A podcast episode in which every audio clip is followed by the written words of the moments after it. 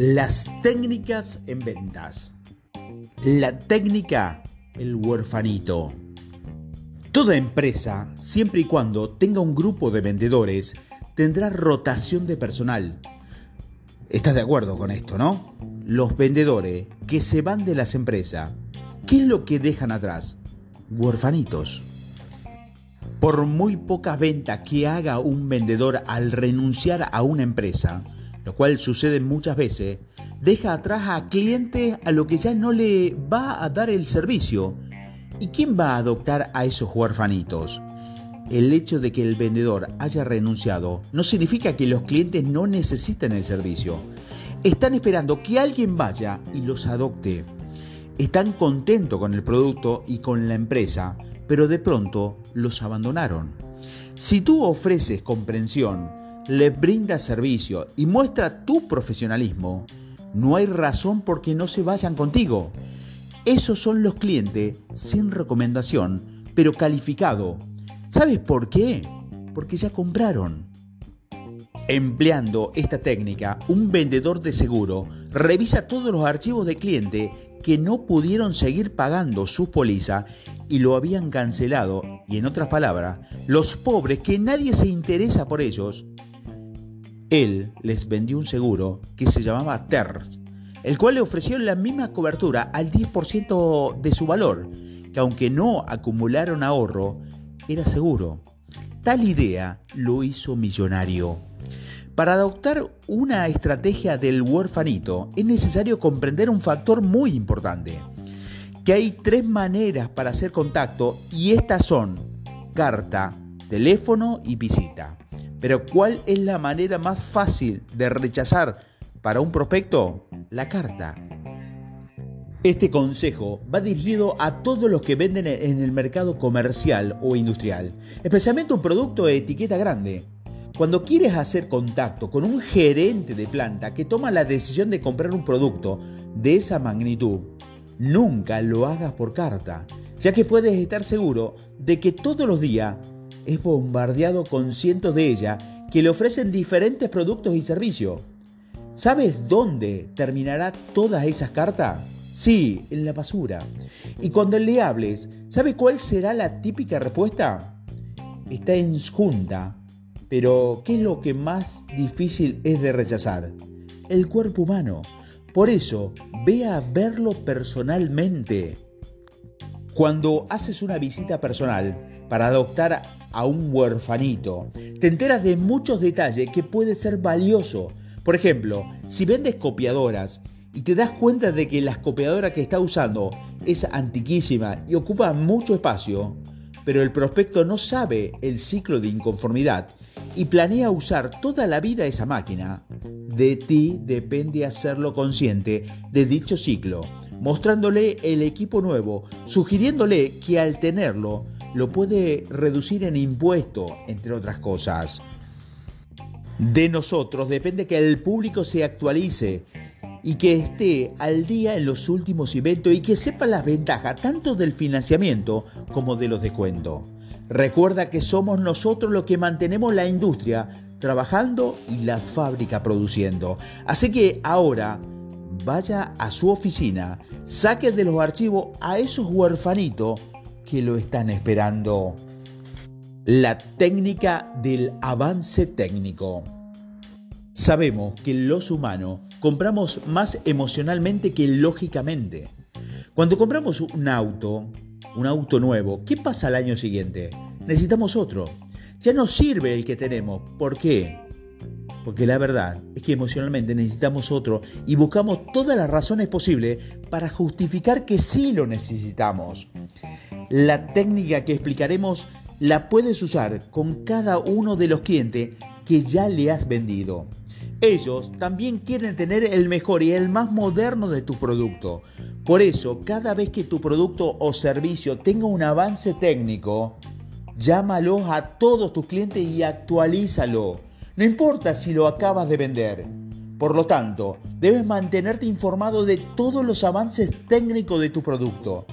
Ahora que sabes cómo le puedes explotar, úsalo y hazlo para que tu inventario de técnicas de prospección Recuerda que si no usas esta técnica, estás cayendo donde la mayoría de los vendedores está hoy en día. Se están convirtiendo en toma órdenes. Antes, cuando entrabas a una tienda de departamento, un vendedor profesional le informaba sobre todos los beneficios del producto que quería, te explicaba, te guiaba, te aconsejaba y como es natural, te cerraba la venta. Ahora, la mayoría de las tiendas toman órdenes. Los vendedores lo, atienden como si le estuviera haciendo un favor, porque compren o no, ellos ganan, ya que son asalariados en la mayoría de los casos. Y eso no solamente lo vemos en tiendas de departamento. Hay varios productos donde te encuentras con vendedores que te sirven de mal gusto y no está bien informado, por lo tanto su servicio es pésimo. La técnica del periódico. El vendedor profesional tiene un hábito que es leer los diarios en forma periódica.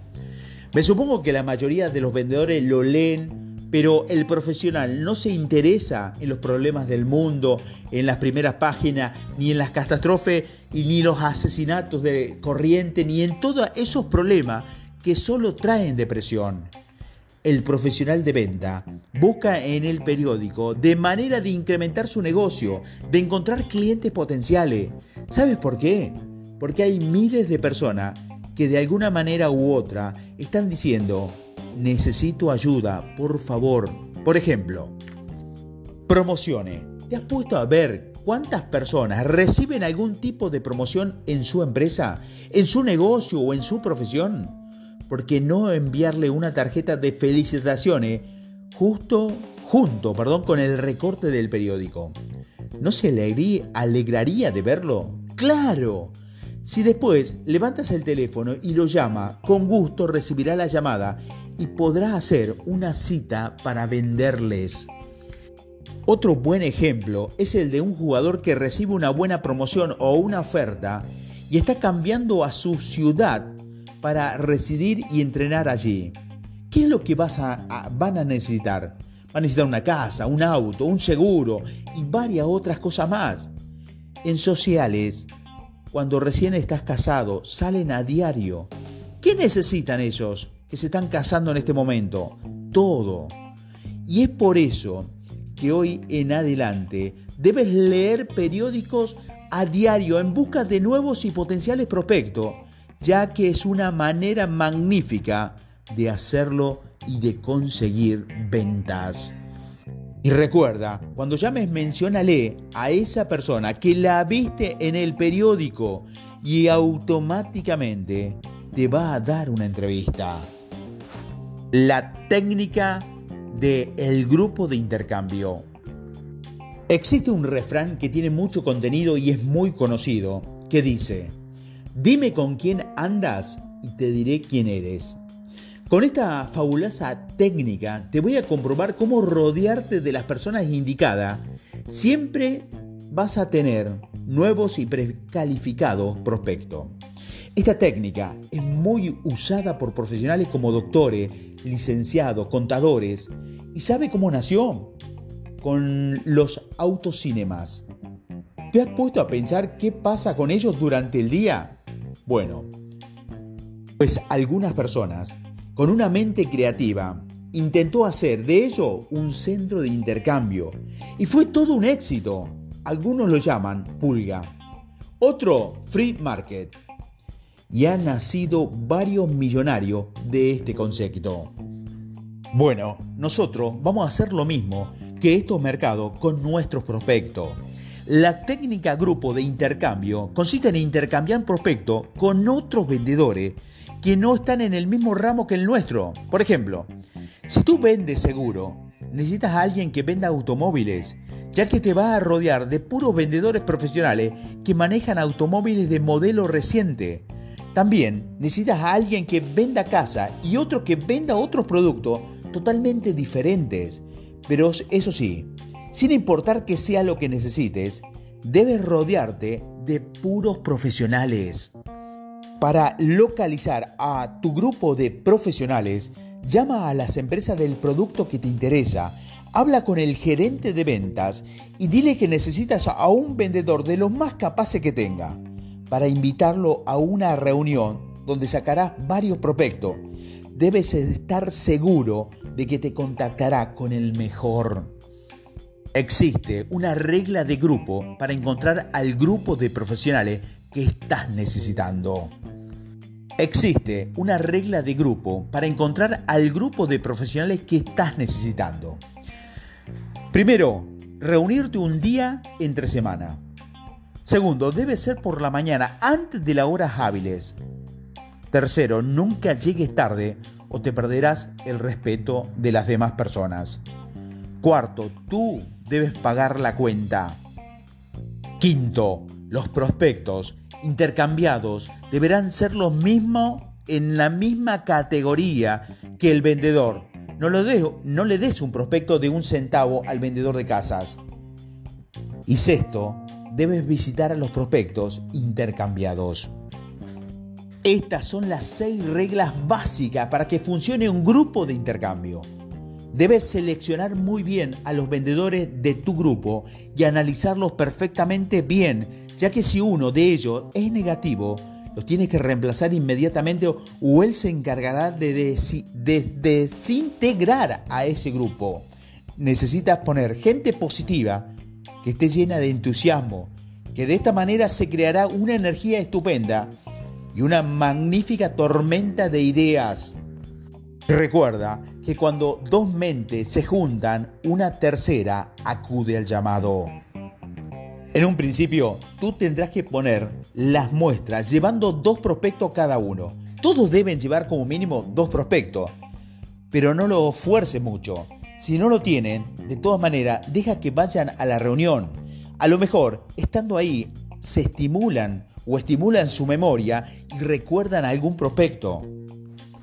Algo en lo que debes de tener mucho cuidado es en contactar que todos visiten a los prospectos intercambiados. De otro modo, tu grupo se puede desintegrar. Y recuerda que así es como trabajan los profesionales el doctor recomienda al licenciado de su grupo de clientes y el licenciado al ingeniero y el ingeniero al dentista. ¿Se entiende? Vamos, utiliza este grupo de intercambio.